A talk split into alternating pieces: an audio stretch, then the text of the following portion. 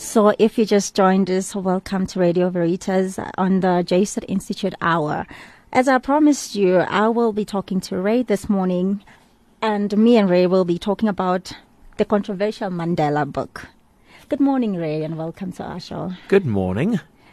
Uh, Ray, I want us to talk about this book.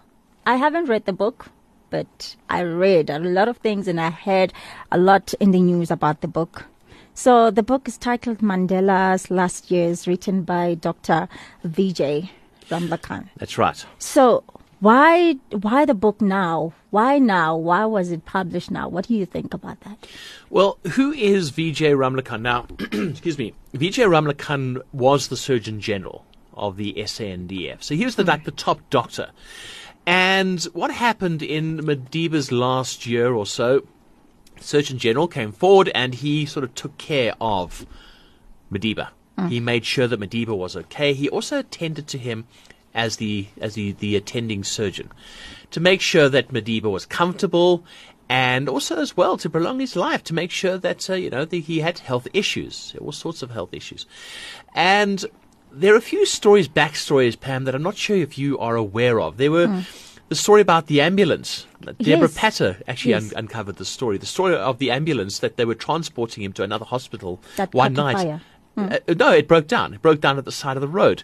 And he was there on the side of the road for about an hour. We're talking about Madiba now. Yes. And these are the kind of stories that have come out. But anyway, so he writes this book.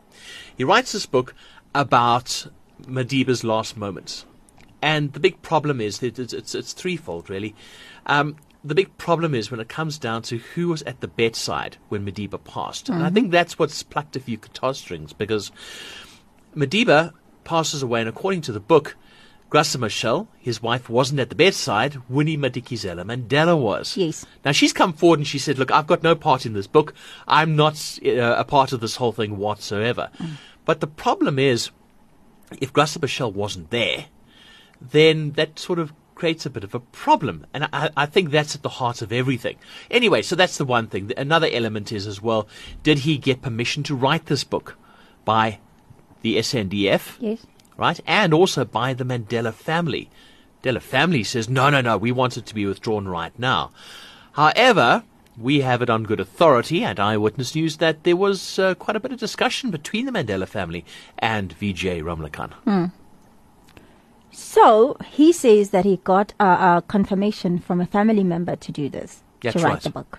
So now, uh, uh, uh, my question would be, then who is the person who gave him the consent to write the book?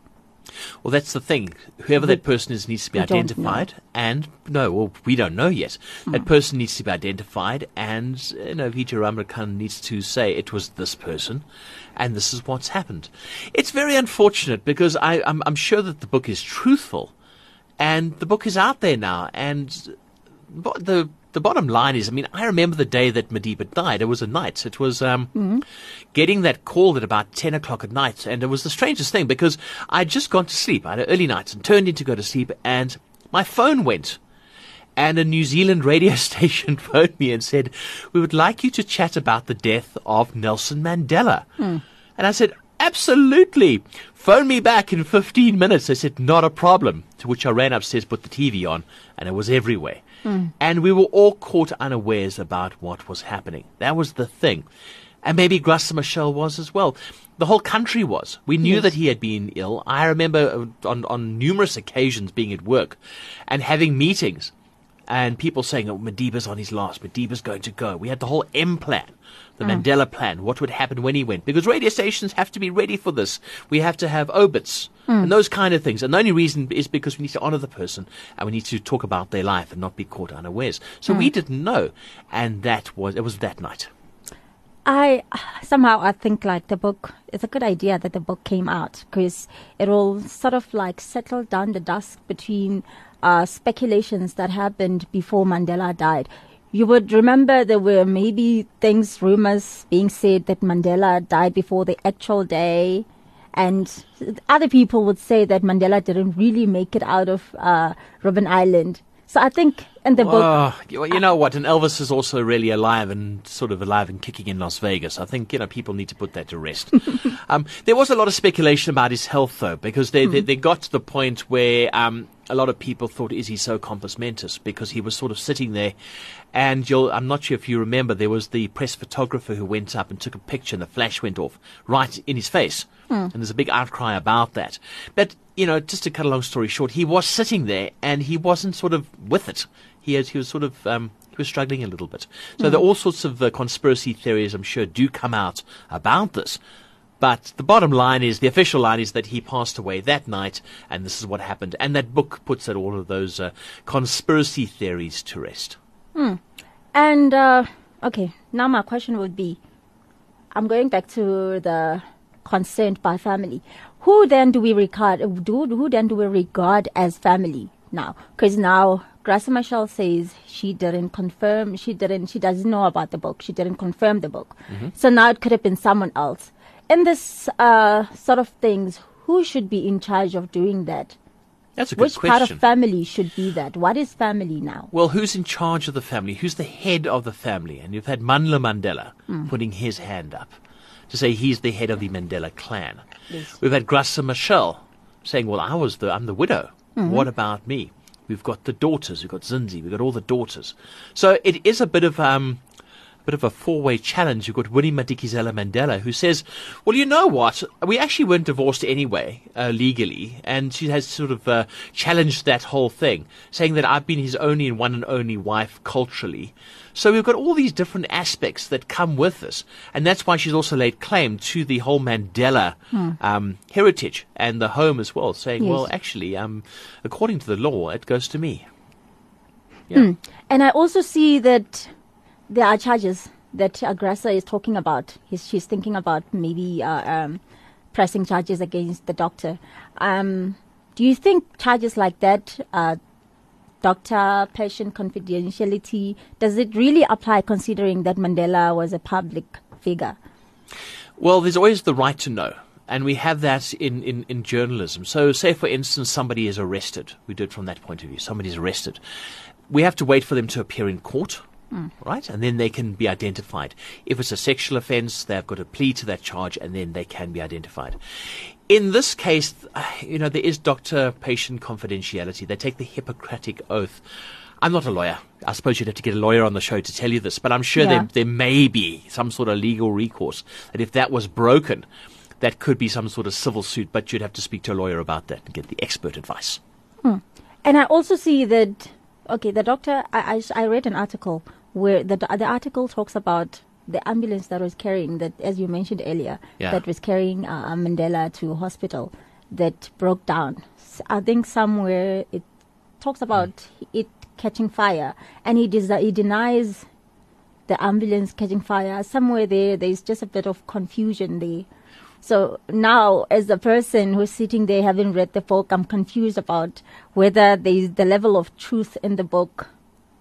No, I, I, I certainly don't think that the good doctor would lie. I, I, I think that he knows what's going on, and being in that that sort of high position that he was mm. um, at the S A Medical Services, I sincerely doubt so he would get the the right story.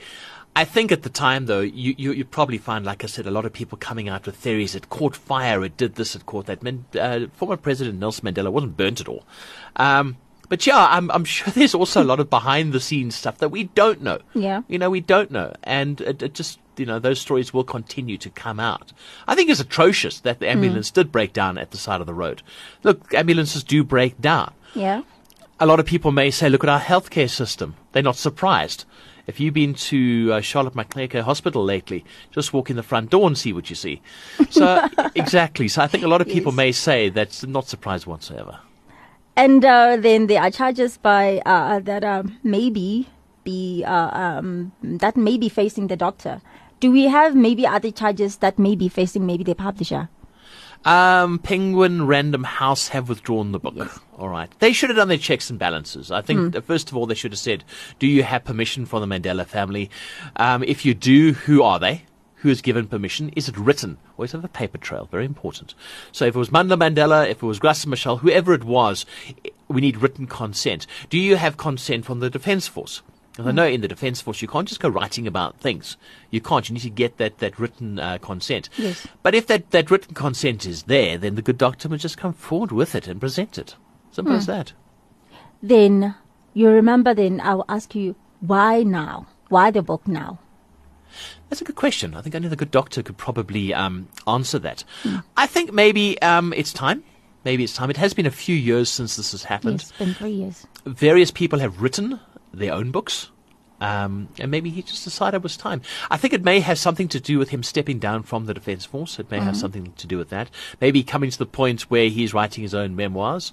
But you'd have to ask him that. But I think it does uh, it does have something to do with his, his career maybe ending and coinciding with, well, you know what, let's write a book and let's mm. uh, talk about what, exactly what happened. Yeah, well, Ray, you've been in the media for a very long time, and uh, you've seen, you've reported things on Mandela, from his days in prison to him dying and all of that. But then now my next question will be, um, do you th- what do you think that, uh, um, looking back, uh, Mandela, what would he, what do you think he would think about the current issues that we're facing here in this country now? Oh, I don't think he'd be very happy whatsoever. I think he'd be quite angry, really. Mm. If you look at what we are facing, and uh, just yesterday, the uh, or day before, the parliamentary inquiry into Eskom, and now they're going to expand it into Denel, into Transnet, into the other parastatals. Mm. And if you have a look at state capture, if you look at the S A C C, the S A Council of Churches, if you look at OUTA, and all the documents that they've submitted about the state capture, and you hear about it all the time, state capture, what is this? Mm. But it appears to be one family that has come to this country and just managed to get their tentacles into everything. And they've done this. Mm. And billions and billions and billions of rands have been sort of kicked back to and fro.